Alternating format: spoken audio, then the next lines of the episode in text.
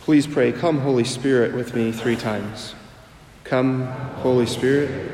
Come, Holy Spirit. Come, Holy Spirit. Heavenly Father, your Son gives us a difficult teaching today. We just ask for the grace to understand what Jesus is saying and also what he is not saying. Please calm our minds and calm our hearts to know that this is the most important thing we will do all day and help us live from here. And we make all of these prayers in the name of Jesus, who is Lord and Savior, forever and ever. Amen. So it's been a, a busy week here in the Annabelle community as, as uh, the St. John's community, and some people here and St. Wenceslaus help with getting the International Food Festival ready today. So that happens today. So I encourage you to check that out. But also, it's, it's been the, it was the first week of school, and I always enjoy going over to the, the school at All Saints and um, it, it's probably similar in other situations, but maybe not for you, but it is for me. Whenever I go over to school, the older kids kind of look at me, like the seventh, sixth, seventh, eighth graders, they look at me like, eh, you don't really exist. But then when I go see the K through fourth, fifth graders, they're much more kind. And I always enjoy to get lunch, go get lunch with the kids and see what they're up to. And the number one comment I heard from the K through fifth graders was this Father, you have a beard. And immediately my gut wrenches because they pretty much just told me that mom and dad, the whole summer, have not been bringing them to Mass because I've had a beard the whole summer. And maybe these parents have never been confronted with the decision they have to make. And maybe those who never come to Mass on Sunday and practice the faith daily they missed a crucial point, and we need to ensure that we don't miss that today, here and now. Because our culture tells us a lot of strange things, but we have to remember that we cannot be Catholic by faith. We cannot be Catholic because mom and dad are, and you also cannot be Catholic simply due to the, due to the fact that you are baptized.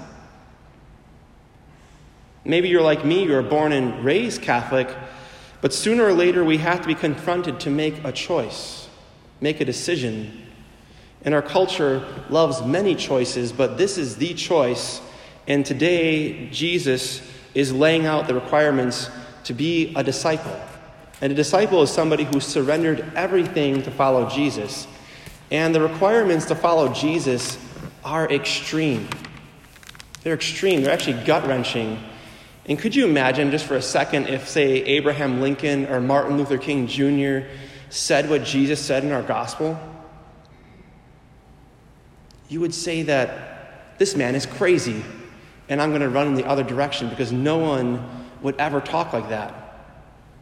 Or what if Father Matt and I wrote a letter and we needed to um, really rally the troops, we really need to inspire you, and we wrote a letter to Saints Mary and Hyacinth, St. Wenceslaus, and St. John's and what if that letter said, Welcome to these parishes?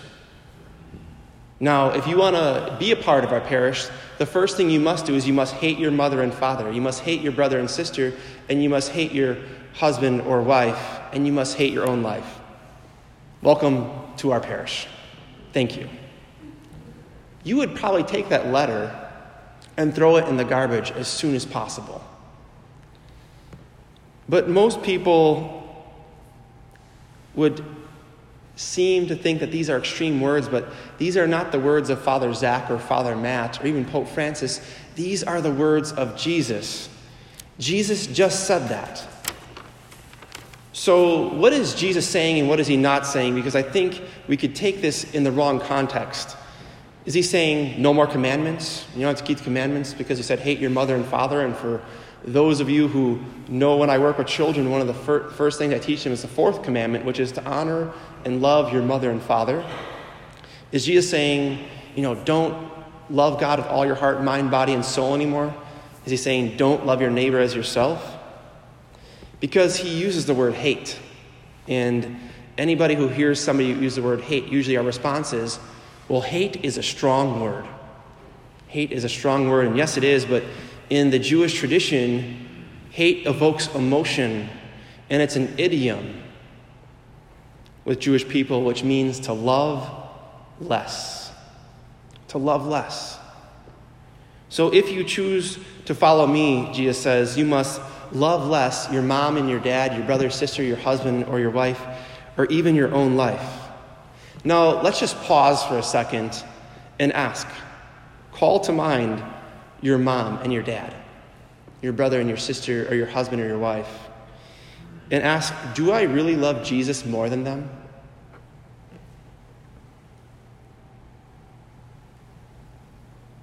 Do I really love Jesus more than my mom and my dad, or my brother or sister, or my husband or wife, or even that last statement of my own life? Do you really? And if not, why not? Maybe you're thinking, I don't know, Father Zach, that's, that's pretty crazy, but you know, I just encourage you if you don't love Jesus first, if you love your children or your mom or your dad or your husband or wife or even your own life more than Jesus, to ask for the Holy Spirit to move forward. Not to dwell in the past, but to move forward. And maybe with this gospel reading today, less of us are going to be Christians than when we walked in here. And maybe you, or maybe these parents who don't bring their children to church ever or pray ever, maybe they've never heard the call and the demand of Jesus to love others less than him.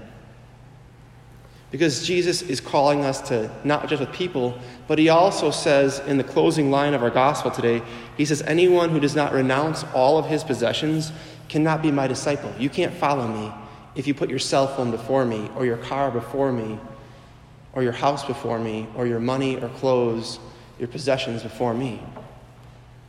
So Jesus is calling out to each of us here today to actually renounce our possessions, to be detached from them.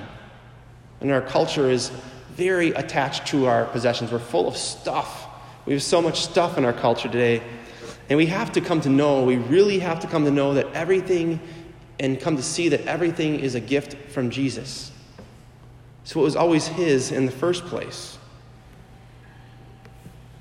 So that whenever He asks you for anything and asks me for anything, no matter how, when, why, or where He asks us for it, we're ready to give it to Him like that.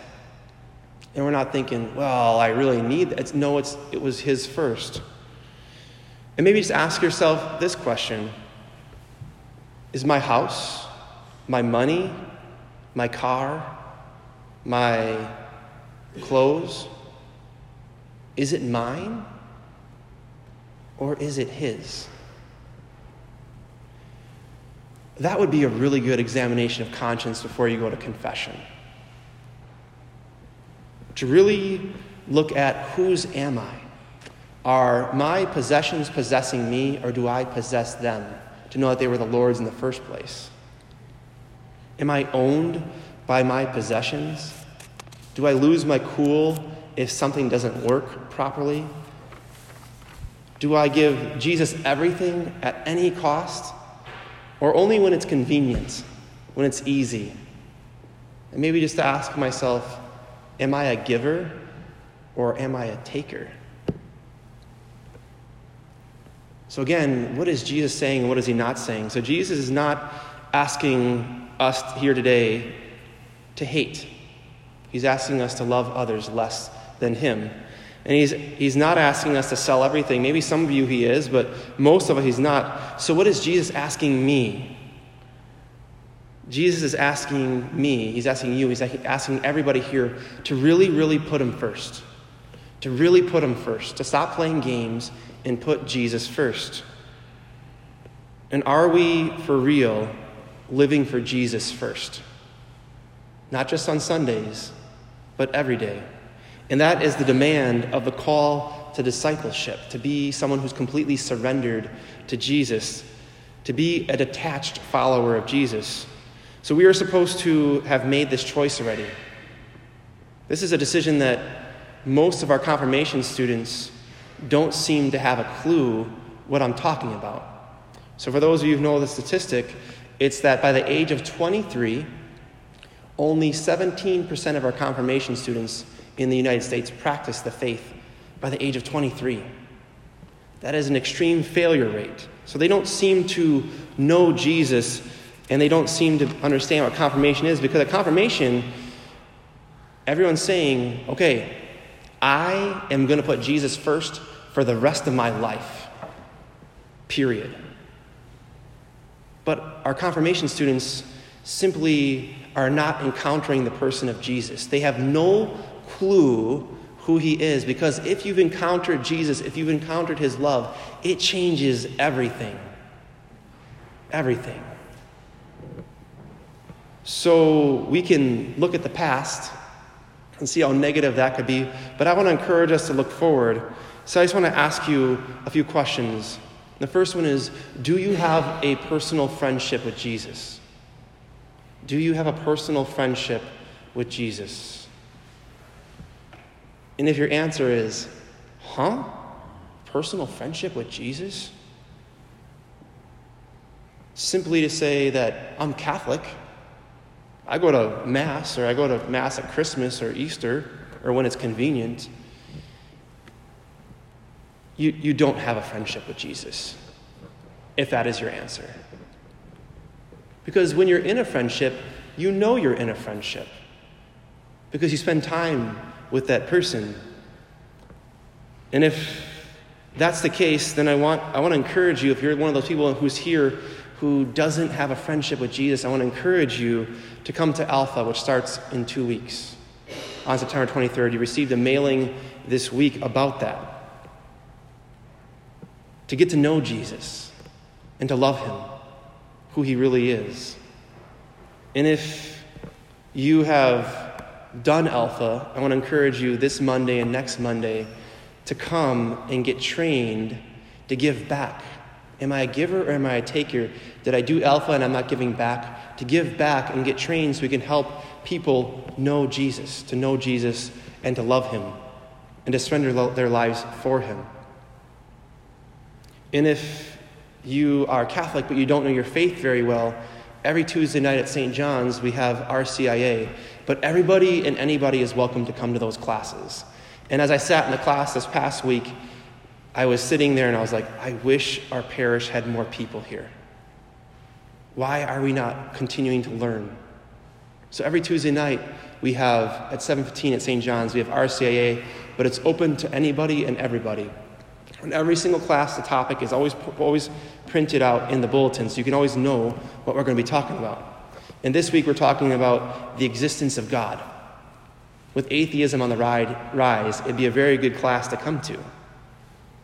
And if you are possessed by your possessions, if you are a slave to your possessions, maybe you're a slave to sins, certain habits, and you're looking for freedom, I want to invite you to come to our meeting on Wednesday for the Nineveh 90 and the Exodus 90 program. This past spring, we had about 15 people go through that program, and the amount of freedom, the amount of freedom that they experienced was amazing. And Jesus wants all of us to be free, not just some of us, but all of us to be free.